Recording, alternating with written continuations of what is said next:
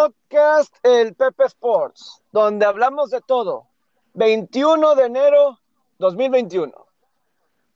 Hola, ¿cómo están? Bienvenidos. Es un gusto saludarlos. Ya estamos aquí listos para seguir platicando. Nos estamos acercando cada vez más a los juegos de, de campeonato de la NFL que ya para definir quiénes van al Super Bowl número 55 en Tampa, Florida. Ya hay nuevo presidente en Estados Unidos y les doy una recomendación. A lo mejor ya muchos ya, ya lo vieron, ya lo vieron, pero les doy recomendación que se busquen todos los memes de Bernie Sanders ahí sentado con su abrigo, con cubrebocas y todo, pareciendo como si estuviera helado, pero qué buenos memes, qué buenos memes salieron, tanto deportivos como de películas, como de todo eso, o sea, muy, pero muy padres, muy divertidos, se van a sacar una muy buena risa de ver al buen Bernie Sanders que se volvió viral, eh, salió, como ustedes se lo imaginen, películas de Forrest Gump, de lo que ustedes se imaginen, eh, al lado de Big Ben en su banca, todo triste. No, no, no. La verdad es que impresionante cómo el buen Bernie Sanders se, eh, se, volvió, se volvió viral sin querer queriendo en, el día de inauguración. También eh, los Nets de Brooklyn perdieron en su primer juego juntos, el Big Three, perdieron contra los Cavaliers de Cleveland, ¿se pueden imaginar eso? Perdieron contra los Cavaliers de, Cleveland. Y digo, José Alberto decía que a lo mejor podía ser un flat spot. Lo digo aquí ayer con nosotros que podía ser un flat spot después de, porque Brooklyn venía de ese juego contra Milwaukee, etcétera. Y pues bueno, de eso salió un documental de Tiger Woods de HBO. Yo la verdad no la verdad, la verdad me quiero, no lo quiero ver, como que dicen que sí está medio, eh, dicen que la primera parte estuvo leve, que viene una segunda que está más fuerte. Y la verdad, yo la verdad, como que no tengo muchas ganas de ver, y a lo mejor, a lo mejor por eso está esta lesión nueva, para que no, no tenga que ir a torneos y hablar con los medios de, comunicación. Saludo con mucho gusto a Roberto Rivera, el faraón, para platicar aquí de todo esto y mucho más. Te mando un saludo, Robert. ¿Cómo estás? ¿Viste los memes de Bernie Sanders o no? Buenos días, Pepe. ¿Cómo estás? Te mando un abrazo. Sí, están increíbles. de hecho, hay, hay varios. Hay uno también sentado al lado de la bandera de Estados Unidos en la luna, eh, en, un, en, una hoja como de un libro de Buscando a Wally. Eh, no, hombre, el internet actúa rapidísimo. Es, es increíble cómo, cómo llegan a salir tantos memes. Para eso es bueno el este, internet. Para esos casos es muy bueno el internet. Eh, sí, sí, definitivamente para, para estos casos son buenísimos. Eh, fue un día bastante movido ayer con, con una noche de NBA, con muchos juegos. No se deje engañar por ese marcador de, o sea, ok, sí, sí llama la atención que, que los Caps le ganan a Brooklyn, pero fue ese segundo overtime, sobre todo, salió Colin Sexton en modo, en modo superestrella y, y creo que anotó 20, los últimos 20, de los últimos 25 puntos de los Caps. O sea, no, no, no estoy justificando a, Brooklyn, pero el juego fue muy parejo. Ellos remontaron una desventaja de casi 10 puntos en el cuarto cuarto. ¿Quién es? Eh, Brooklyn. Ok para mandarlo al overtime y, y mucho mérito a Cleveland, porque Cleveland estuvo en el primer overtime, estaba abajo, estaba abajo por, si no mal recuerdo, tres puntos. Y Colin Sexton, faltando un segundo, metió el triple para irse al segundo overtime. O sea, 100% mérito de los Caps. Pareciera una blowout, pero fue en doble tiempo extra y sobre todo el segundo tiempo extra salieron con todo el hype a favor por porque habían empatado faltando un segundo en el primer overtime. O sea, Brooklyn va a estar bien, va a estar bien. Le van a pasar este tipo de derrotas, pero va a estar bien ese equipo. Yo, creo, que, yo, creo que sí es competitivo. Del flat spot que decía ayer José Alberto con lo de las lo de que venía de ese juego contra Milwaukee, que fue de mucha emoción, Kevin Garnett, Kevin Durant, perdón, contra Giannis Antetokounmpo, y, y pues los mejores equipos del este, etcétera. Sí, al ratito que hablemos un poco de, de pues, lo, de los momios, el momio de hoy, de, por ejemplo, de Lakers, Milwaukee, pues estaban muy cerrados en Milwaukee, no se enfrentan desde, pues, antes de que se cancelara todo. El, el año pasado se enfrentó como que el fin de semana antes que se cancelara todo en Los Ángeles y ese lo, lo ganó Lakers, pero el juego que fue en Milwaukee lo ganó Milwaukee. Eh, Ahora, ojo, ojo con ese juego, Pepe.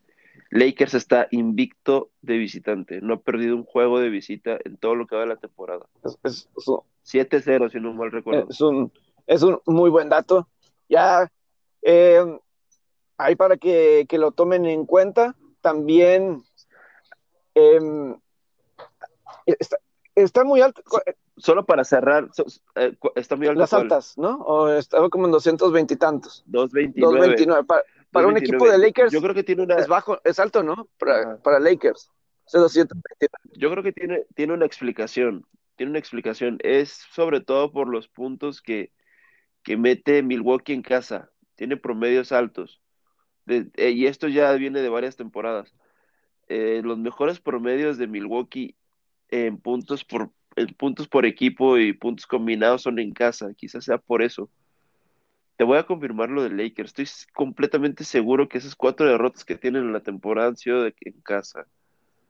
Eh, sí, contra Clippers en casa, contra Portland en casa, contra Spurs en casa y contra Golden State en casa. Sí, está invicto, está invicto de visitante. Está invicto de visita. Y otro, se viene otro largo road trip al, al este, con emprendimientos con Milwaukee, Chicago, Cavaliers, 76ers, Detroit, Celtics. Los Lakers vuelven a jugar en casa hasta el 4 de febrero, Pepe. Vaya, vaya, ro- vaya road trips largos que se que, que armó NBA en este en este schedule. antes del Super Bowl. Exactamente.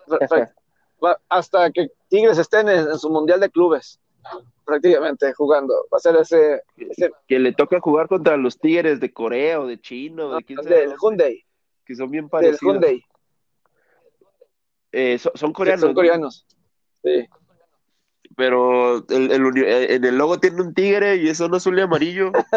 Son los tigres Son los coreanos. tigres coreanos. No, ¿sabes lo, lo interesante? Porque al principio de, de la pandemia, el la primera liga de béisbol que se inició pues fue la de Corea. ¿Sí, no? Fue la, Claro, la, la de Corea. Y ahí fue donde me di. ahí- claro. Ahí, me- fue, y pues está- muy y divertido. estaba Roberto Ramos. Eh, los Sí, en los el- LG el Twins. Y lo que me di cuenta era que pues todos los equipos tienen el nombre de una marca. Pero no es como si, pero Sí. no es como si la marca, eh, o sea, es el nombre, o sea, no, está por nombres de la ciudad, es por nombre de, de la marca. O, sea, me, me Y tienen su y nickname. tiene su nickname y el, y el nombre es de la empresa, no es de la ciudad. O sea, puede, puede estar en cualquier parte de Corea. Esto no importa. Lo que, pero son los, por ejemplo, los Tigres de Hyundai. A lo mejor me estoy equivocando. Son Tigres, no sé si son Tigres, pero son Tigres de, de Hyundai, ¿no? Eh, Ajá, lo- los Kiwon Eh. Heroes, este, Sam, había uno que, que tenía Samsung en su nombre, eh, los NC Dinos, ¿qué otro equipo estoy recordando? Este, los... Y pasa, ¿sabes dónde también lo mismo? Es en la liga coreana y en la liga de, en la liga de Japón también, donde me parece, en la liga china, perdón, en la liga china es donde también los nombres son con las marcas, sí. los, los Rakuten Hey Eagles y etcétera, etcétera. Eh, es Pero sí, de hecho Roberto Ramos tuvo un temporadón. eh, eh, de- se, se va a quedar. en- de hecho, él se, él era prospecto de Colorado. Él, él jugó, él jugó en Monterrey, de hecho. Cuando fue, fue a Arizona y fue a Colorado en un juego pretemporada, él jugó allá. Él jugó allá en Monterrey. Él era un prospecto altamente rankeado en la- en- con Colorado. No sé por qué Colorado nunca lo subió. tuvo, eh, Esas cosas que luego no te explicas. en, su- en la última temporada de las ligas menores, él tuvo más de 30 cuadrangulares, más de ciento y no sé cuántas carreras impulsadas. ¿Y le fue igual en Corea a Roberto Ramos? Sí, exacto. O sea, él, él tuvo un temporador y de hecho llamó la atención en algunos equipos, pero no, se va a quedar otro año en Corea con el mismo equipo. Y aparte se hizo ídolo.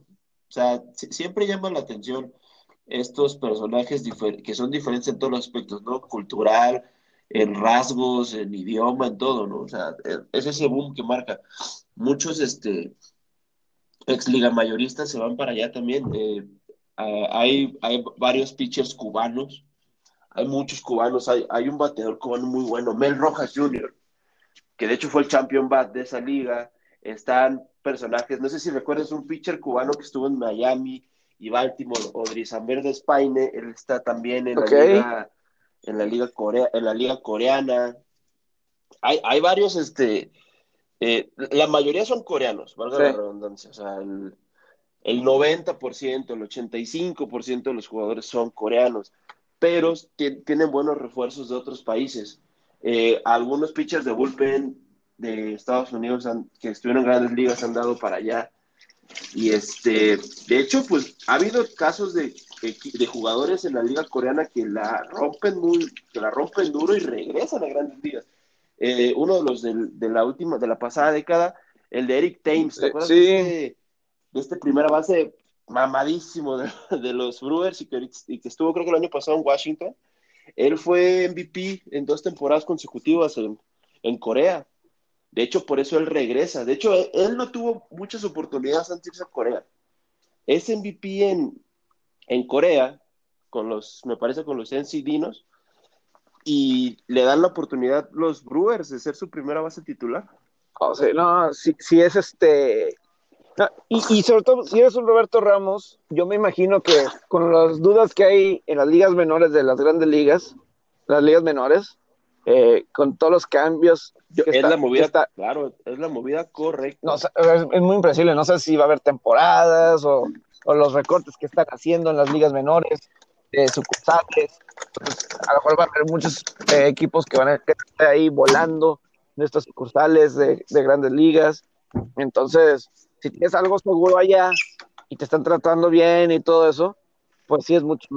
Y aparte están pagando bien. Él es de los mejores pagados. Entonces, pues, pues claro que le conviene irse ya que irse a una sucursal o que no sabes qué va a pasar y si te van a subir o no y estarte moviendo de un lado a otro. Está, está mucho mejor. Y... Él, juega, él juega al Pacífico. No, no, no, sé si esta temporada jugó, la verdad, no, no le seguí mucho la huella de la Liga del Pacífico. Pero él, él me parece que es naranjero. Es de los naranjeros. En la Liga. Creo que sí. No, no sé si jugó esta temporada, pero es naranjero. Oye, eh, buena, digo, no es cerca, no, ellos lo, lo mismo los, lo deben saber ustedes, que son de casa. Sultanes no está cerca ni de tener el mejor roster de la del Pacífico, pero vaya que compitió muy categóricamente esta temporada. Fue un gran cambio de una temporada a otra y puede, puede ser que pronto sean de los contendientes en esa liga. Pues. Hicieron buena labor, llegaron a, final, llegaron a semifinal. Pues, prácticamente fue una semifinal lo que jugaron. Semifinal. Este, tiene mucho mérito y y compitieron hasta el final, tuvieron, tuvieron buenos, buenos partidos. Sí, en, dos temporadas han calificado y este hasta el semifinal eh, Sultán. Claro. Eh, obviamente. Sí, o sea, y, eso estoy, estoy viendo que le está empezando a calar a mucha gente de, la de antaño, porque sí, sí, sabes más o menos que el aficionado a la, del Pacífico es muy, muy de su, muy de su liga, ¿no? O sea, él no te pide nada, nada más él, él quiere sus cosas, o sea, eh, put some damn respect on the, Liga Mexicana del Pacífico, es lo que ellos quieren. Y, de hecho, pues hay periodistas que, que le tiran a la Liga de Verano y este y le tiraron muy duro a Sultanes. Le tiraron muy, le, tiraban todo el tiempo a Sultanes porque pues son eh, porque es un equipo que también está en la Liga de Verano. Pero este año, pero Sultanes este año con rendimiento y con echándole los kilos, cayó muchas bocas porque ese, ese gremio de periodismo del Pacífico es bien chocante, bien duro. Y Sultanes, a, cuestión de rendimiento, les ha ido callando un poquito la, boca. Ahora hay que esperar la, la, Liga de Verano, que es la que históricamente más este, gente jala al Palacio Sultán, a, los ratings, a todo. Digo, ahorita no se puede ir al estadio, pero es, es al que está más familiarizado el regio, ¿no? A la Liga de Verano. Sí, totalmente. Y, con, y, y, recordarle a la gente que va a haber dos equipos nuevos. Eh, en apoyo de, sobre todo los, del gobierno federal y de estatales. Uno en Jalisco, los mariachis de Guadalajara, creo que se los mariachis de Jalisco, y regresa el Águila. El Águila de Veracruz. Va a Así es. Equipo, equipo, histórico, equipo histórico, el Águila del Veracruz. No, pero.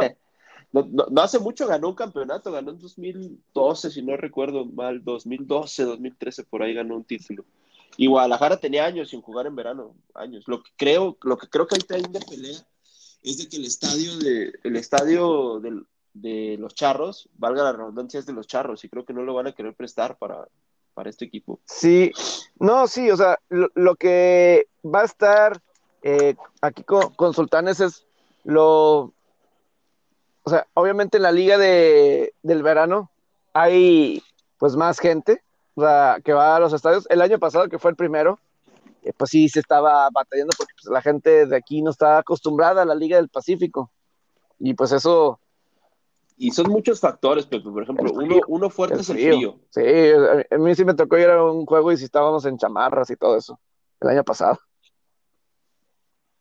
No puede, bueno, pues el regio se adapta a echar cheve en el frío, pero es más cómodo en el verano, con calor, con que pueda hacer este pues más cómodo, vale la ronda. y es, la costumbre, o sea, no, están acostumbrados a tener béisbol aquí en, el invierno. También. Y, y pues, bueno, este va a estar ahí Sultanes, pues lo que quieren es año, año completo y pues lo y pues el, el que estén peleando, pues es una buena, buena motivación. También en la Liga Nacional de Baloncesto, el básquetbol se están uniendo las diferentes ligas. Eh, para estar en conjunto eh, también eh, para echarse la mano. Ayer se, como que Son buenas medidas esas. Te tienen que hacerlo porque si no, la pandemia los va, te va, los va a absorber 100%. Sí. Entonces, digo, quién sabe qué signifique más adelante, pero mínimo eh, para que tengan los jugadores este, trabajo todo el tiempo, entrenadores tengan trabajo todo el tiempo y, así, ¿no? Eh, árbitros en general. Ahí eh, el básquetbol mexicano, ¿no? Que pues la Liga Nacional de Baloncesto Profesional creo que iba a ser una gran temporada este año y, lo fue, pero pues con la pandemia se redujo el número de equipos por obvias razones. sí, pues acuérdate que estaba el proyecto de que los capitanes fueran un equipo de sí. Y pues por la pandemia no se, pudo, hacer. Estoy de acuerdo, de, acuerdo con eso. Y ahora a ver qué va, qué va a pasar, porque pues la pandemia sigue, Pepe. La pandemia sigue, siguen estos problemas.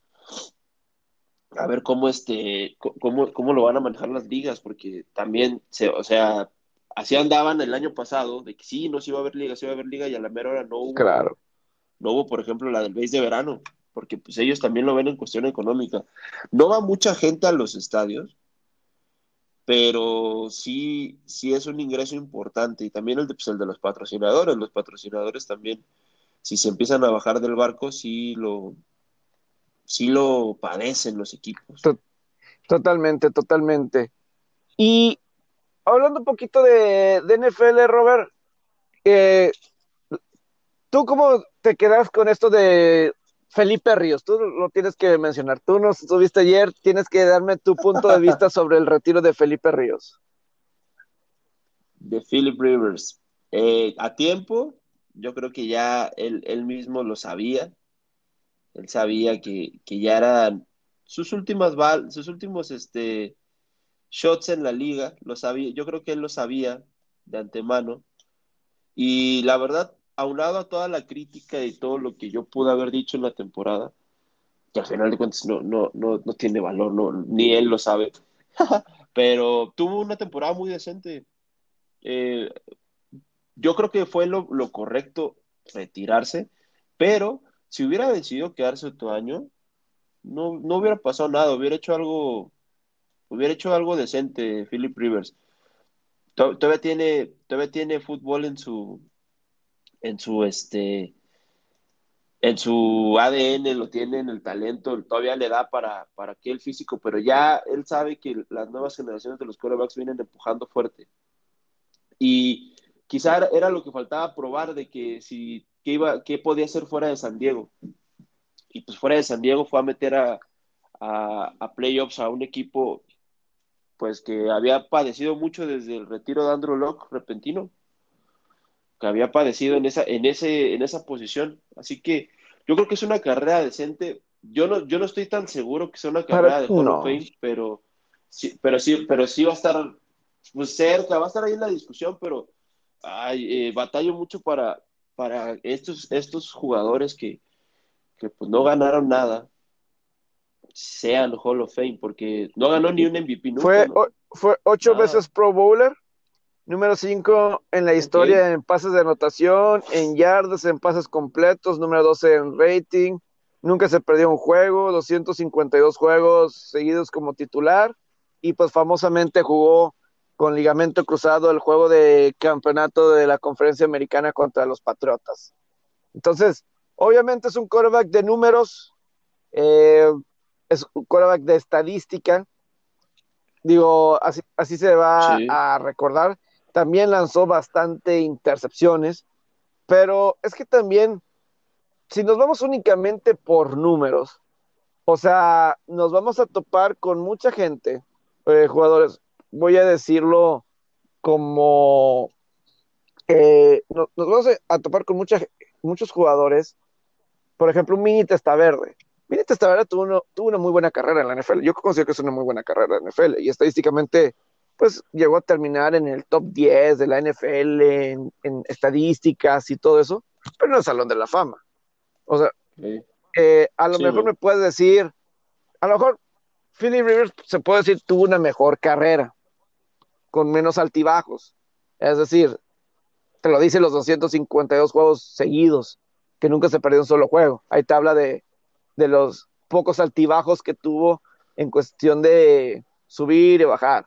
Eh, de estar banqueado, de cambiarte de equipo, lo que le pasó a Vini Testaverde. Vini Testaverde le tocó una mala suerte con los, los bucaneros de Tampa Bay, donde ahí sí, para que veas, ahí sí, para que veas, no había ninguna este, posibilidad en lo absoluto de, de nada, o sea, y le, tocó un mal momento, luego, pues con Bill Belichick en Cleveland, pues se ve bien, luego con los Jets, pues llega al juego de campeonato y, y cuando se va eh, cuando los Jets eran súper favoritos para llegar al Super Bowl, se truena el tendón de Aquiles en el primer cuarto, en la primera mitad del primer juego. Y, pues bueno, esa fue un poco, pero lo que voy es, tuvo buenos números, tuvo buenos números. Es más, te voy a contar, Robert, el primer coreback en la historia de la NFL en estar en un salón de en ser nombrado al Salón de la Fama sin ganar un campeonato de NFL, me voy a ir hasta los 60s, 50s, YA Tittle. YA Tittle. Él fue el primer coreback que nunca ganó un campeonato de ganar, de llegar al Salón de la Fama. YA Tittle jugó en la época donde no había Super Bowl. Él era los juegos de campeonato de NFL y tuvo una muy buena carrera con los 49 de San Francisco y luego con los gigantes de, de Nueva York y busquen un video, eh, un, ahí debe estar en YouTube de NFL Films Presents YA Tittle, y ahí está un poco de, su historia, de, él, ¿no? Eh, y ahí dice el primer coreback que no ganó un campeonato en ingresar al Salón de la Fama, y pues famosamente con los gigantes, sí llegó a tener sus oportunidades, y en, su, en el último juego eh, contra Chicago le quiebran la pierna y sigue jugando y todo, ¿no? Es inspirante pero como que él tuvo más oportunidades de campeonato, así es. Lo de Philly Rivers, repito, creo que son buenos números, o sea, es una muy buena carrera. Quien no quisiera tener una carrera como eh, Philly Rivers? Eh, y obviamente, ahora, algo muy inteligente que dijo J.J. Watt, porque va a haber televisoras que van a querer, van a querer firmar a, a Philly Rivers eh, para ser comentarista y ser como un Tony Romo. Y, y, a lo mejor se están basando en que, por ejemplo, un J.J. Watt, eh, una anécdota que contó en sus redes sociales. Lo que contó J.J. Watt de, de, Rivers fue que él una vez estaba, estaban en un partido y que Rivers le dice a, a, un, a uno de los jugadores de los Tejanos, estás mal alineado. Eh, estás alineado en el lugar equivocado. Y J.J. Dice que era eh, una carga y que tenía razón Rivers, estaba en el lugar equivocado de donde debería de venir la carga. Es decir, predecir un poquito como Tony Romo. Pero... Pues, es lo que te decir, puede ser como un Tony Romo. Es, es, lo que muchos piensan que puede ser. Él está con su idea de... Él va a ser head coach en, en una preparatoria en Alabama, como que es lo que quiere. Él ya aceptó, va a estar como entrenador en una preparatoria allá en Alabama y con Chelsea, pues aparte tiene como nueve hijos, eh, Philly Rivers, a ver si en un descuido no sale un décimo, no sé, ya con más tiempo. Eh, este. sí, exacto. ¿Cómo, ¿Cómo le hizo para tener tantos hijos sin estar, valga la redundancia? O sea, porque pues, el tipo no estaba. El, el tipo andaba, andaba digo, jugando. Digo, no sé, no sé cómo, qué tanto estaba o no estaba, pero Ahora con más tiempo libre, nunca sabes, a lo mejor sale un décimo, un onceavo, no sabemos. Este, no. Joder, qué, qué, difícil hacer tener nueve eh, hijos. Y, y. eh, la- en esta a- época, A, a huevo los ha de confundir. ¿Tú crees que O sea, los claro que, que- que ha de haber pasado de, de que, claro, al- alguna vez le ha de haber dicho uno, oye, tú, tú, y, y, y no era ese. ah, Papá, yo, soy- yo, yo soy Michael, no soy Mike. Ah, cabrón, pues háblale al no, otro, eh. Imagínate arrear nueve, cabrón. No. Philip Rivers no tiene Ferraris, no tiene este, no tiene Lamborghinis, tiene- debe tener una combi, ¿no? Un tráiler ahí pa- para para, llevarlos para todos. llevarlo. Eso me- se me suena muy de antiguo, vamos a decirlo así, muy vieja guardia. Eh, o sea, Sí, lo de lo de tantos hijos de, de nueve. Claro que, digo, Sí, sin duda. no sé si te acuerdas de, pues, fue compañero de, de Rivers, eh, Antonio Cromartie, el famoso Sí, eh, esquinero, esquinero de los Chargers. Él tuvo digo, como perdón. 11 o 12, 11 o 12, pero sí con di- de, diferentes mujeres y eh, Taylor Lewis creo que también tiene como 7 o 8 de diferentes mujeres, este, situaciones de ese estilo, ¿no? Aquí pues, muy- bueno, re- Eso- esos son unos, esos son unos cabrones en toda la extensión de la palabra. Mal, mal hecho, ¿no? Mal hecho, porque, o sea, lo de Rivers es hasta más reconocible, lo de que los tuvo todos con una misma pareja. Sí, sí, lo otro es, Porque, o sea, eh, es, es más común la indisciplina de, de los jugadores de NBA, de NBA, de NFL, de tener con varias parejas, ¿no? Pero él, él los tuvo con la misma, Philip Rivers. sí, totalmente, totalmente. Y, y pues bueno, así es como esta cuestión de, de Rivers, Pero en conclusión, yo creo que no es al, yo creo que yo no votaría por él en el Salón de la Fama si tuviera oportunidad. Yo creo que le faltó, no mucho, pero sí le faltó algo. Pero sí es una muy buena carrera. Eso, de eso sí, y, no tiene- no, hay que, y no tiene nada de malo de tener una buena carrera y que no esté en el Salón de la Fama. Creo que hay muchos jugadores Ah, muy claro. buenos que no están en el Salón de la Fama y no se les puede decir nada de que fueron malos o que no cumplieron o etcétera. O sea, yo creo, eh, me puedo ir con, con bastantes. Digo, eh, digo, hay jugadores que, hay fullbacks como el Moose Johnston, que bueno, él fue campeón tres veces, pero pues lo fundamental que fue para, para Ivy Smith, ¿no? Para su récord y no está en el Salón de la Fama y es fullback, pero pues, y a lo mejor nunca va a estar porque pues los fullbacks es sin estadísticas, etcétera, pero lo importante que fue para Emmitt Smith, ¿no? Eh, para su récord, eh, ya, o sea, es- pues fue el que siempre En, él ya diste la clave, lo que no le ayuda es la posición. La, posición, eh, te vas con, eh, yo siempre he dicho, seré por Bengalí, pero Ken Anderson, quarterback de los Bengalíes en los 70s, eh, probablemente era el quarterback más eficiente en los 70s, en una era donde pues casi no se lanzaba, se batallaba mucho para lanzar, y hay argumentos que después de Frank Tarkenton de Minnesota y Roger Staubach de Dallas, que él era el mejor quarterback de, la liga. No tuvo los campeonatos que Terry Bracho en aquella época, pero Terry Bracho, pues obviamente los campeonatos y los momentos grandes y todo lo que ves. Eh, pero Ken Anderson, llegó a ser MVP una vez de la liga, cuando Cincinnati llegó a un Super Bowl, eh, como cuatro veces seguidas, eh, cuatro veces fue el líder en rating de la NFL en los 70s. entonces, y Es que esa es otra situación, Pepe. Eh, lo, que también les afecta a ellos es con qué, con qué, con qué jugadores compartieron época. Y sí. Porque eso también te opaca un poco. Te opaca un poco porque siempre va a haber jugadores mejores en, tus épocas. Y ese es el problema de, de, de quizá de, de un de un este de, un jugador como Philip Rivers, de que en su época de coreback, pues tuvo a los Drew Brees, tuvo a los Tom Brady's, a los Peyton Mannings, eh, a los Rodgers, o sea, él, queda debajo de la estadística porque está, porque lo, porque es natural, lo, rebasaron estos, estos monstruos de la, de la historia y estos monstruos de la posición.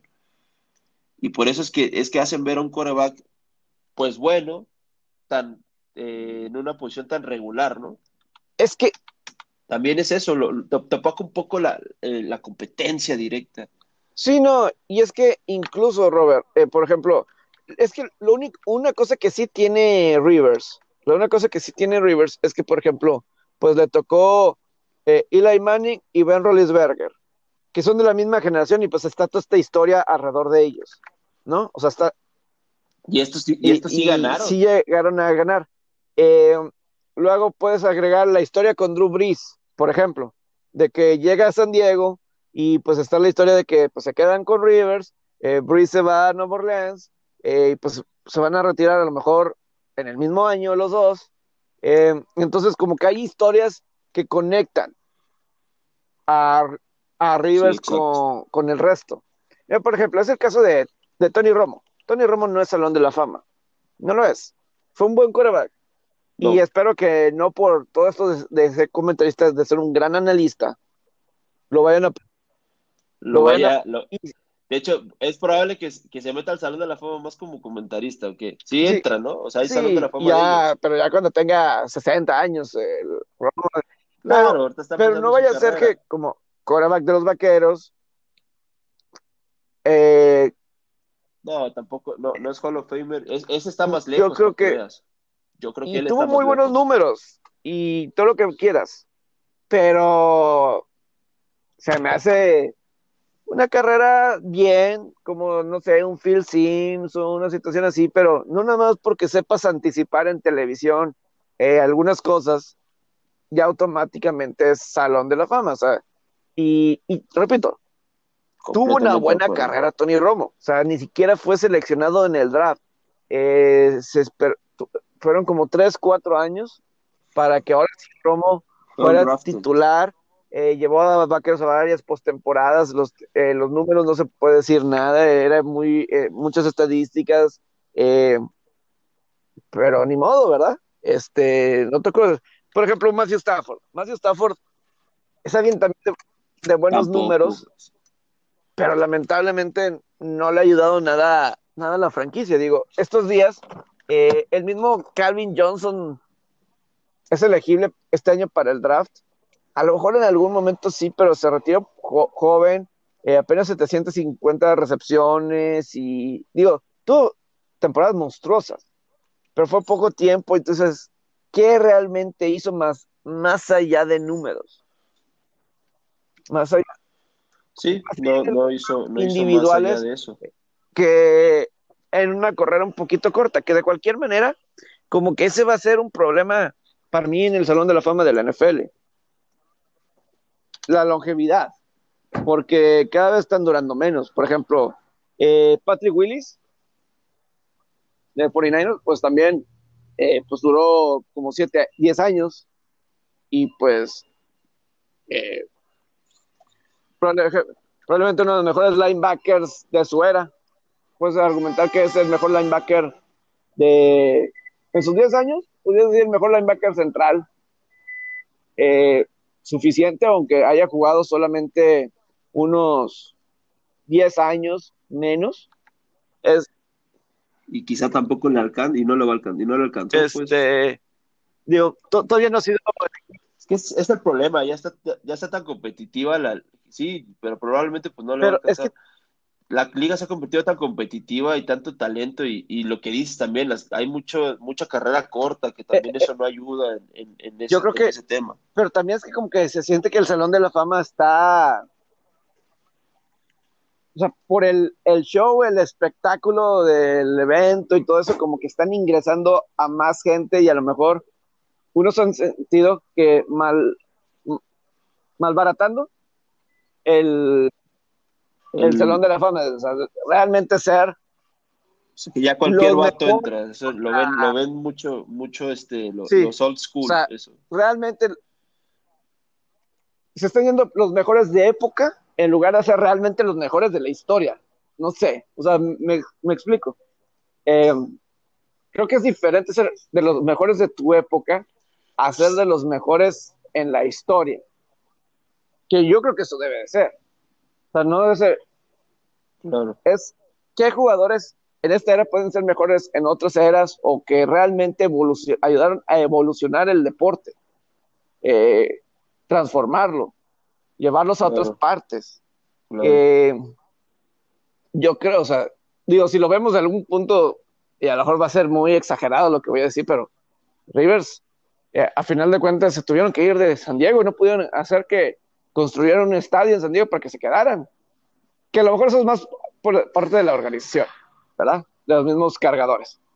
Sí, no es tanto, no es tanto culpa de, eh, de Philip Que, digo, a lo mejor es este, una eh, lo que estoy diciendo, pero no tuvo ese impacto para que, eh, quédense, y, por más que, bueno, tampoco ningún down foul, ¿verdad? Porque, o sea, cargadores no llevaba el tiempo de Rivers buscando un estadio desde, desde antes, ¿verdad? Eh, por muchos, muchos años. Era lo que estaba, estaban buscando. Eh, por ejemplo, los Potos con Manning lograron construir un estadio. ¿Me explico? O sea, eh, cosas y situaciones de ese estilo. También te mucho tiene que ver la... Aparte, yo, yo, creo que a Rivers, Pepe, le, le sobraron oportunidades. Le sobraron. Sí, sí, sí. Sí, sí.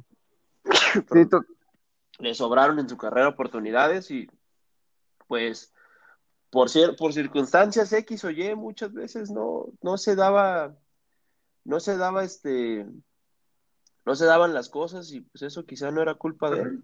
Sí, así es, totalmente.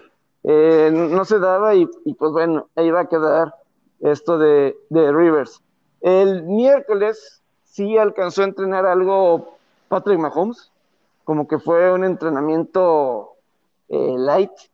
Y creo que esta rivalidad eh, de Josh Allen y Patrick Mahomes va a ser de lo de lo mejor por, por muchos, muchos años. Ojalá que sí, te imaginas. Puede ser, Pepe, nuestro Brady Manning. ¿eh? Puede ser. Puede ser. Es que, mira, hay. Es que en la americana hay potencial de tantos, de tantos, se puede, se puede convertir así. O sea, están desde los. Pero al nivel de ellos, no está ninguno y se demostró es, que este año, eh, bueno, es que, mira, por ejemplo, eh, el año pasado yo hubo un juego de playoff entre Mahomes y Deshaun Watson. Y fue muy buen juego. Dieron los dos muy buen juego. Eh, ambos, ambos quarterbacks. Y Deshaun Watson sí está en ese rubro yo considero que Lamar Jackson también va a estar ahí. Depende si se va a quedar. Sí, eh, sí, la verdad.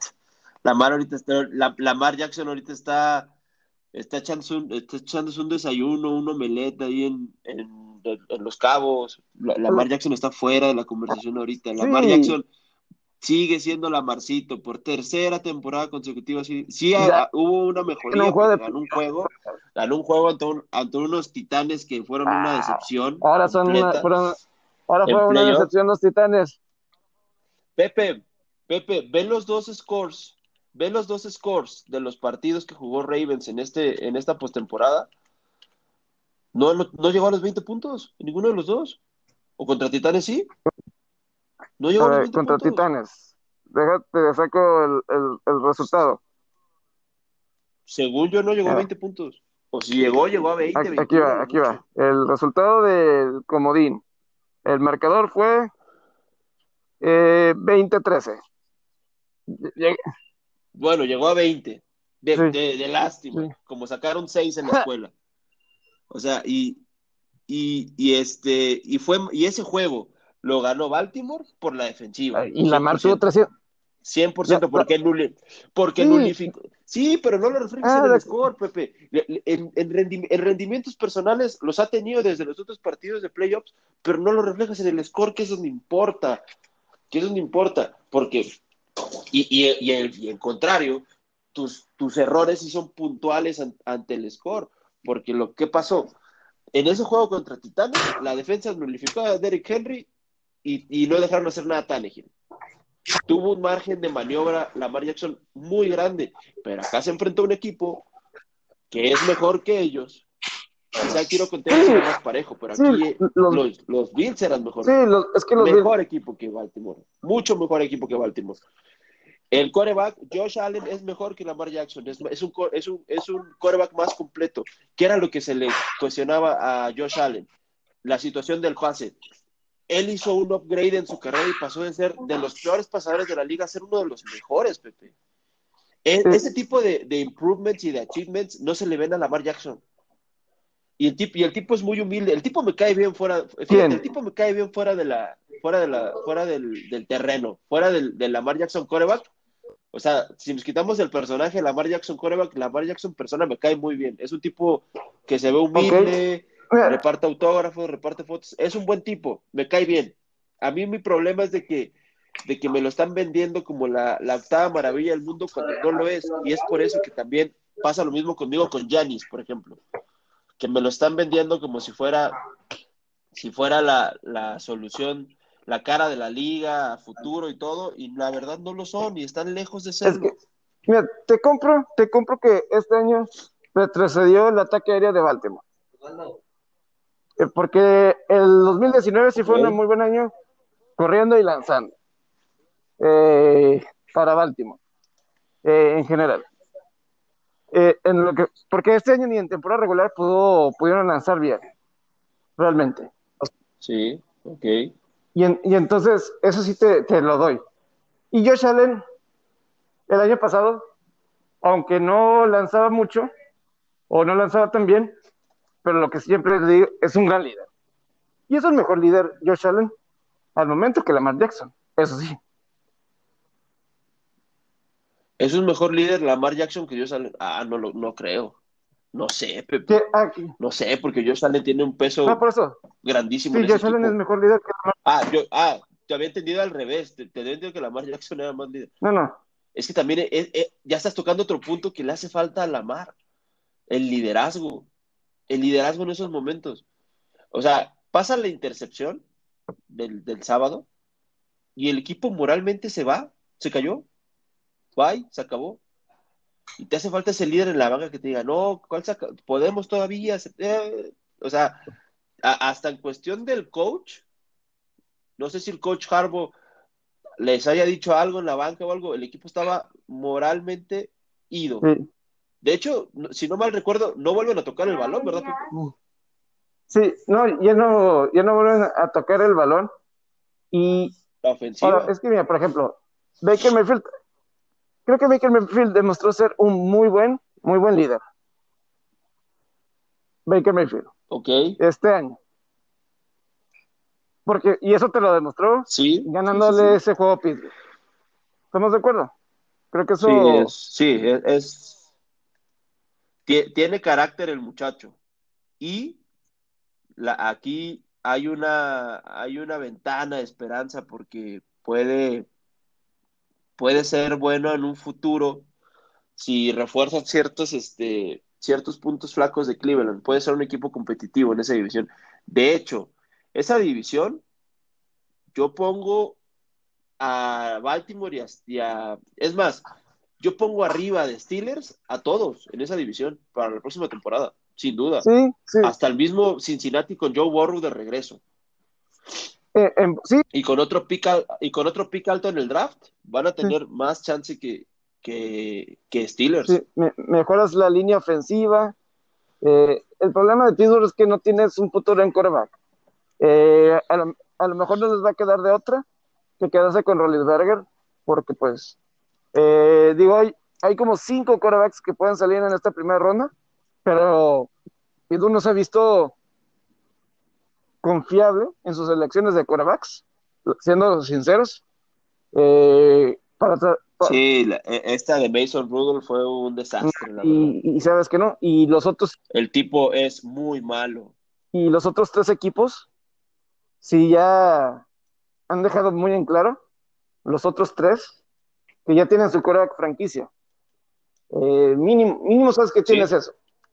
Y ya puedes empezar a construir. Pittsburgh para el futuro no. Y además le agregas con los acereros que van a estar en problemas de tope salarial, entonces van a tener que dejar ir a, a bastantes jugadores. Entonces, Pittsburgh Y no va- aparte tienen un cuerpo de receptores y aparte tienen un cuerpo de receptores los acereros lleno de payasos como Juju Smith, Smith Schuster y Chase Claypool. O sea, también ese equipo en esa cuestión está, está abajo de los demás de la división. Sí, ah, sí, la verdad. Porque son, porque son, porque son eso, pues, pues son unos payasos. O sea, es, eh, me sorprende de un equipo de Mike Tomlin que, Pues así que es, el tipo se ve, son, pues yo, se ve, se ve que es, me- se ve que es medio disciplinado y no, son unos payasos. esos, pues ya o ves sea, Antonio Brown, era y, aparte de payasos, sí, exacto, aparte de payasos, malos Antonio. Holmes también era payaso. Es, o sea, Le'Veon Bell, Le'Veon Bell poco, él era la cuestión de negociar, él no era tanto de meterse, eh, de, era, él era más una cuestión de sí, él, contrato, él ¿verdad? no era tanto de redes sociales, como que Le'Veon Bell está más que ya en redes sociales, creo que por lo general. O sea, él no tiene TikToks y, eh, Y o sea, esas de- de-. Sí, él está de- más enfocado en el rendimiento, en el, en el que le pagaran por lo Sí. que él creía Eh, merecer, y creo que estaba lo correcto en y ese yo digo momento. que es más subliminal lo de Le'Veon Bell. O sea, a lo mejor sí, pero más eh, subliminal. O sea, ¿me explico? Eh, o sea, puedo entender Sí. que sí, unos pueden tener esa idea, lo puedo entender, pero sí, yo es mi Schuster con sus TikToks y todo ese tipo de cosas, es bailando en pleno juego cuando estás, Y Chase, y cuando Chase, estás siendo paleado. estás perdiendo, claro, y aparte, y aparte Chase Claypool diciendo que no, eh, es, es- es demo- denostando en las declaraciones que eran unos malos perdedores, hombre, es un equipo, es un equipo lleno de payasos, ese, ese de, de los de los Steelers. Ah. Y si, si creen ellos que su futuro es Mason Rudolph, se vienen épocas No, obscuras y negras en, en, en, en. Ellos, ellos- yo creo que hasta ellos saben que no, que no, que no va por ahí, Pepe, no, no se puede ir por ahí. Sí, no, no, eh, eh, definitivamente que no. Eh, ayer lo comenté un poquito, pero lo de los Leones con que se van con este Campbell de head coach y luego le dan un contrato de seis años a este Campbell para ser de head coach. Este No te gusta, ¿Qui- no te gusta quién? ese contrato, no te gusta ese head coach seis años. ¿Quién es él para seis años? Sí, es una movida, es una movida Eh. arriesgada, mu- muy, muy este particular de los equipos de. o sea, por eso los están como están. No se dan cuenta.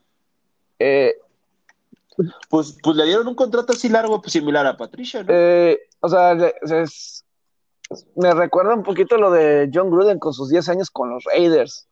Eh, y pues bueno, mínimo tenía un Super Bowl qué o, no- tristeza o no- ese- o algo así. Bueno, eso sí. o algo así Ese al menos ganó algo, ¿no? A eso te sí, refieres. sí, o sea, eh, anteriormente, ¿sabes? O sea, tenía algo de atrás, pero eh, este Campbell, eh, lo, él reemplazó a alguien que despidió Miami en el 2015, este, de head coach, Dan Campbell, y, Ajá. Y o sea, fue head- nombrado head coach interino en el 2015. eh, y, y antes de que llegara Adam Gates, luego llega Adam, Ga- Ga- Adam Gates en el 2016. Pero viene a ser asistente con los Santos y asistente y de alas cerradas. Y le das un contrato de seis años para ser head coach. Un contrato de seis años. Sí, como que no cuadra. O sea, es mucha confianza para seis años, para alguien que no sabe. O sea, él no se veía en ningún lado. O sea, no se veía como eh, un Kyle Shanahan, un Sean McVay, o sea, como un genio o un No como las apuestas que han hecho, por ejemplo, equipos como Green Bay, sí, por ejemplo, con O- la o sea, Flor, que son apuestas o, buenas. o los cargadores con Brandon Stanley. Mente brillante defensiva, es joven, es como un McVay, pero a, la, defen- a la defensiva, está con los Rams. Eh, o sea, alguien así rimbombante, o sea, podía estar más eh, justificado un contrato de seis años, si así lo quieren, pero Dan Campbell como head coach de los Leones y seis años, mínimo los Browns cambiaban de año porque, porque querían, querían darle a alguien, darle en el clavo. Pero seis años a Dan Campbell, por eso los Leones están como están. Y, y no sé, y no se ve para cuándo. Eh, Qué, qué triste debe ser ser aficionado de los equipos de Detroit. Lo he dicho en otros podcasts, pero y es que el futuro no ayuda, no, no pinta ni, ni siquiera, no pinta que haya una, un, un- algo de esperanza en alguno de los equipos, ni en los Wings, ni en los Pistons, ni en los Tigers, ni en los Leones. No se ve por dónde, no, no sé, no se ve por dónde con esas franquicias. no se ve, no se ve, y pues bueno, una, una lástima. Eh, entonces, pues vamos a ver, pero sí, eso cuando yo lo, esta- eh, lo vi, yo dije, ¿cómo? ¿Cómo puede ser posible? Eh, No te lo sí, o explicabas. sea, totalmente, totalmente. Eh, tú vas a ser sincero conmigo, y qué bueno que ayer me lo esperaba a que, a que tú estuvieras. ¿A poco George Springer sí vale, sí, sí lo vale ser el jugador de los azulejos mejor pagado en la historia? Overrated. Terrible 100%. contrato. Y, y, y- y era un- es, pinta para hacer un. ¿Sabes cómo para qué pinta un contrato? ¿Te acuerdas el que le dieron los Phillies hace 10 años? A, no, el que le dieron los Nationals a, los, a, a Jason Huerta hace 10 años. ¿Ok? ¿Te acuerdas de ese contrato? Que terminó siendo un muy mal contrato. Sí, sí, sí. Este pinta para, este pinta para lo mismo. 100% pinta para lo mismo. Sí, va a ser un jugador rentable, sí, va a ser un jugador bueno, pero no un jugador que valga 150 millones. Se, No los vale. se, me hace irre- irreal, o sea, eh, Y ahí, y ahí es donde te explicas por qué, por qué Astros no le pagó. Porque a mí se me hacía raro. di- Dije, yo pensaba que, que Astros le iba a pagar a Springer. Yo sí lo veía como uno de los pilares de su equipo, a, a Springer. Yo, yo creí que iban a guardar ese, ese, ese cuatro, esos cuatro jugadores, que es su, su John Core, con el que ya ganaron y con el que han competido todos esos años, que son Altuve, Correa, Bregman y Springer. Yo pensé que se iban a quedar con ellos cuatro, porque eran la base de su ofensiva y eh, eh, increíblemente no, no se lo quedaron. Pero ahora entiendo por qué, porque era un sobreprecio. Es- es- es- George Springer está evaluado a un sobreprecio muy alto. sí, Sí, totalmente. Totalmente. Y, y sí, MVP de la Serie Mundial 2017. Yo lo que más lamento es de que ya no van a estar juntos esos astros, ya no van a estar juntos para los abucheos, ya cuando haya. ¿Tú, tú sabes quiénes son los, los, dos, los dos bateadores que han, bat- valga la redundancia, que han pegado más jonrones en postemporada en la historia de Dodger Stadium? Eh, Springer y... ¿Es Springer? Uno es Springer, el otro es Reggie Jackson. Ok. Sí, Digo, data que al final del día no sirve mucho, pero, pero este, da- data, data, impor- de- data que, que no sirve de mucho, pero a la vez es importante. Ahora, volviendo al tema, eh, también se dio, se, se había dicho que iba a llegar también este Michael Bradley, sí, pero a la mera hora Michael Bradley firmó Se con, quedó- con Houston. A la mera hora se, se terminó se quedó, se con Houston. Y también lo que tú habías dicho de Kirby Yates, que salía de padres, se fue con Toronto. Se me hace es una mejor movida. Eh, eh, de, de, hecho, a mí se me hace increíble que no, he visto por cuánto dinero fue, Pepe. ¿Tú tienes, ¿Tú tienes a la mano por cuánto dinero firmó Kirby Yates? Es que a mí se me hace increíble que e, él, él es una pieza que le hace falta a muchos equipos.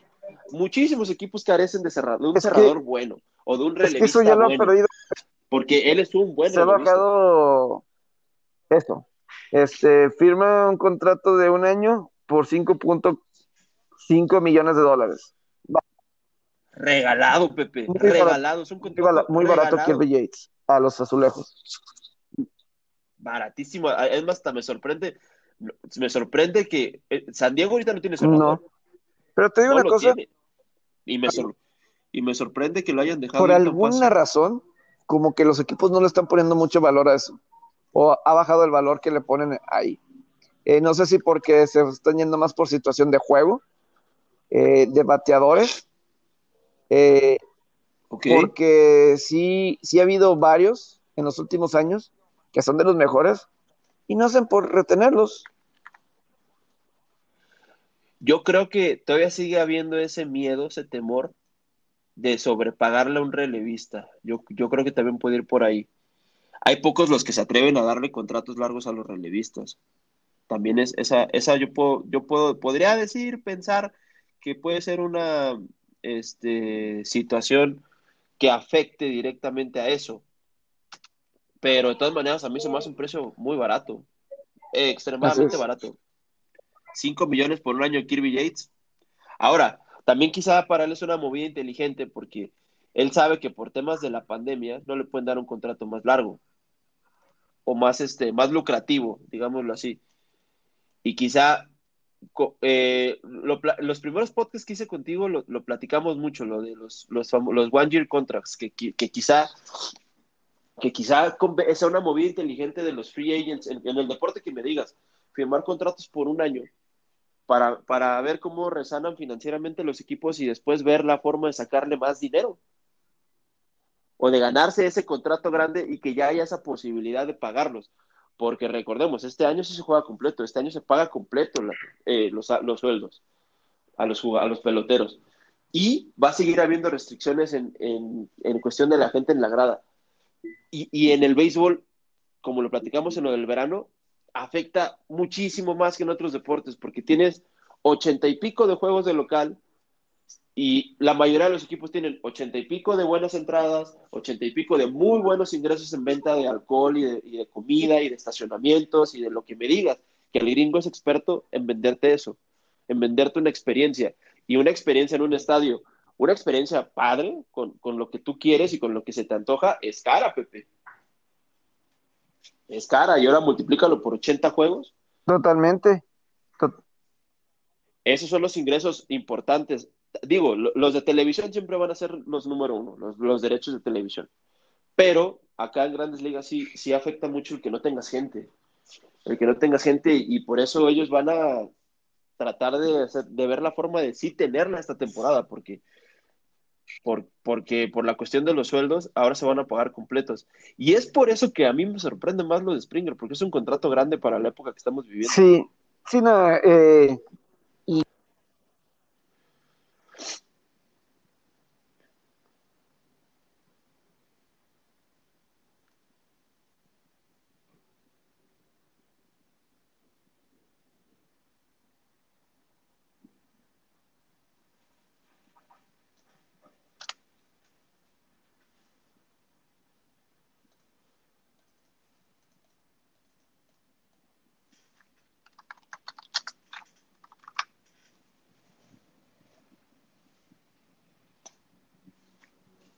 lejos. Antes de terminar, Robert, eh, sí. algo así nada más en el hockey sobre hielo, sí, este, cosas que hay. Regálame un pick, que ando en pésima racha, Pepe. No el, no el que le das a Esparza, pero regálame otro por ahí. Regálame una tendencia, algo que tú hayas, ya tengas. Este, ayer, por ejemplo, Anaheim, ayer Anaheim, este, yo puse bajas en contra de Minnesota ese juego de Anaheim, Minnesota, y resultó pero a la mera hora salió el otro portero. Anaheim no anunció nada y, y salió a calentar Ryan Miller, pero bueno, Ryan Miller también es un veterano de muchos años. Eh, algo inconsistente, por eso ya se ha caído a ser dos, pero por momentos unos los llegaron a considerar de los mejores del mundo. Incluso en el 2010 eh, representó a Estados Unidos en, en, los Juegos Olímpicos y casi, casi ganan la medalla de oro. Eh, perdieron en un partidazo contra Canadá en los Juegos Olímpicos de Vancouver. Esos fueron los Juegos Olímpicos de invierno de, Vancouver. Y en tiempo extra y todo eso, eh, fue un, realmente, realmente fue un juegazo el que, el que dio. Eh, pero ya no es el mismo Ryan Miller. Regresa a jugar Tampa hoy después de cinco días. Eh, ellos debían de haber tenido juego contra los Stars de Dallas, pero pues ellos pues todavía no empiezan su temporada. Entonces regresan y pues lo vimos en dos juegos bastante bien van contra Columbus, que todavía no descifro como que Columbus llegaba a la temporada como un favorito, pero pues ha sido un sube baja, están uno, dos y uno y vaya cómo batallaron contra contra Detroit. Eh, no fue y también contra Nashville. Creo que Columbus me decepcionó contra Nashville. Eh, y Colorado contra los Kings de, Los Ángeles. Están aquí Colorado menos 244, esos son de los que tú dices, no vale la pena, ¿no? Con 244. Pues es que no, tiene mucho valor ese, ese money line. Tendrías que parlearlo y ya el parlay pues, conlleva mucho más riesgo que una apuesta derecha. Ahora, eh, la primera, el, ya, es, el segundo enfrentamiento de, Colorado con Los Ángeles. El primero fue una blow. Fue 3-0, fue 3-0 pero 15 anotó dos goles y 3-2 y no se hizo el puck line. Al final se cerró el juego. Yo me quedé en el 3 en el 3-0 y me quedé dormido. Este aquí no puede aplicar el zigzag, Pepe. ¿No, ¿No crees que haya una chance con, con, ese momio que tenga Kings que va a ser como un más 160, más 170? O Kings más uno y medio, porque e, esa es otra. Si no saca el puck line otra vez Colorado, el más uno y medio puede ser una buena jugada y a buen precio. Eh, y a buen precio de. está más 105 el menos uno y medio de Colorado. Está más, eh, está más 105 el menos uno y medio de Colorado que saque el puck line. Eh, digo, o sea, porque pues los Kings como que no tienen mucha, mucha ofensiva. Eh, digo, ahí, ahí está ese, ese juego, como que no, es recomendable ahí el money line de, de Colorado, porque si vas a meter money line, mejor muy caro, mucho riesgo, ¿no? Al, al line. O sea, en ese juego. Y, y el line también va a estar caro. Usted más. Aquí lo tengo. Bueno, no, fíjate que el line está más 105. Está más 105. Hay que, es que lo malo de estas horas de que estamos hablando de los porteros y todo eso, eh, eso sí impacta. Hay que ver quién va a salir, si va a salir Jonathan Quick. Sí, eh, es que eso, sí es en el hockey sí, es importante. Ayer con Anaheim. Eh, si sale Jonathan Quick, yo creo que es buena el mazón y medio de Kings. Así es. Y por ahí el y por ahí el under. Este, yo, estaba platicando contigo, Pepe, fuera del aire, que cómo veías ese más 105 de Ottawa, de local. También depende sí, mucho. Sí, porque yo me imagino que ahora sí va Connor Hellerbrook de Winnipeg, que es un muy buen portero, en mi opinión. Y pues yo creo que él va a estar eh, muchos partidos, o sea, él le van a dar una buena, pero buena cantidad de partidos. No creo que él sea alguien que vaya a compartir muchos y ya jugó el pasado. Y yo sí creo que el buen juego para Ottawa era el, pasado. Digo, sigue estando en más 105, que sigue siendo algo interesante. Eh, vamos a ver si Ottawa sigue con su portero eh, titular, Matt Murray, o le den a alguien más. Yo creo que todo eso es algo que estar viendo, pero sí, eh, no espero tampoco igual muchos goles en ese juego. Están seis goles. Eh, Ottawa, 5 eh, contra 5 batalla bastante. El problema de Ottawa y pues como que defensivamente para salir eh, de en situaciones en desventajas numéricas, sí, sí bastante. El mejor partido, el más atractivo, es el Devils contra Islanders. Creo que es el juego más ¿Bajas o qué? Pero es que tienes a, a dos ¿Es un juego talentazos de? Hughes y, y así, ¿no? Eh, Nueva Jersey ha sacado el puck line en los tres juegos eh, que tiene Nueva Jersey. Ha sacado el, el puck line. eh, y, ah, pero es Devils Islanders. Es Devils Islanders. Ah, no, no es, es Islanders, Sí, no es Rangers. Es Devils Islanders. Pues te decía, te decía de las bajas, por eso. Eh, pinta, pinta, pinta. Y sobre todo si es este Blackwood, pinta para hacer juego, juego de, de bajas. Ese de, de Nueva Jersey y Islanders. Y el otro que también, Boston, que ofensivamente no nota gol en 5 contra 5, no ha notado un gol. Eh, va contra los Flyers, pero es el primer juego de Boston en casa. Eh, vamos a ver si en algo mejora la ofensiva, pero sí están batallando para, para encontrar. Y los dos porteros de Habría que checar la stat de sus últimas opening Sí. nights, cómo le Los tres juegos han sido bajas de, de Boston. Y yo creo que también debe ser. eh,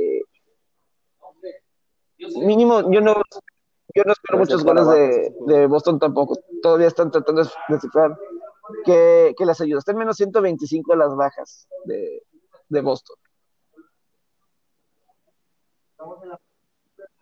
5-5 Sí. están, de hecho.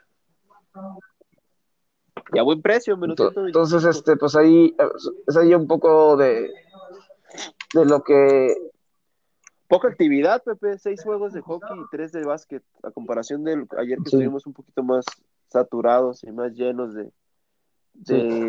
Juegos. Y no- nos faltaron, y nos faltaron solamente dos juegos de, de NBA para, para platicar, Pepe. El Warriors Knicks. Que a mí se me hace buen precio el menos cuatro y medio de Golden totalmente. State contra los Knicks. Te voy a decir Totalmente. por qué, Pepe. Te- eh, la ofensiva de Warriors sí es mejor, aunado a que Steph Curry está lleno de, de, de mucho. Ay, es que eh, eh, es una rara combinación porque hay jugadores underrated muy buenos y hay unos jugadores overrated que son malísimos, como Kevon Looney, Andrew Wiggins. Andrew Wiggins, qué, qué malo es Andrew Wiggins. Yo estoy decepcionado del que fueran eh, un número un, un pick número uno del draft que era que ellos lo veían como el futuro de, de Minnesota junto con, con Carl Anthony Towns. El tipo tiene unos, unos picos muy bajos de rendimiento luego.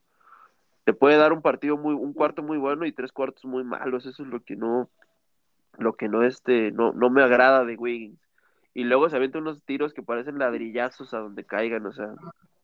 No, no, sin duda que Steph Curry está yendo solo contra el mundo, pero ahorita están en los primeros, están dentro del, estarían en playoffs ahorita los, los Warriors. Sí, estarían, estarían en playoff y traen, traen racha de dos victorias y contra equipos no tan malos. Bueno, uno le ganó al mejor equipo del oeste, que son Lakers, y en, y en Los Ángeles, y ayer le ganó a los Spurs, que era un equipo. Y la defensiva de. Golden State es muy buena y no creo que Knicks tenga mucho éxito ofensivo. Sí, yo, yo creo que, yo creo que se ve cada vez más el peso y la valía que tiene en ese equipo Draymond Green. Sí cambia defensivamente Yo creo- ese equipo. Yo creo que llegó motivado, aparte Green. de Draymond Green.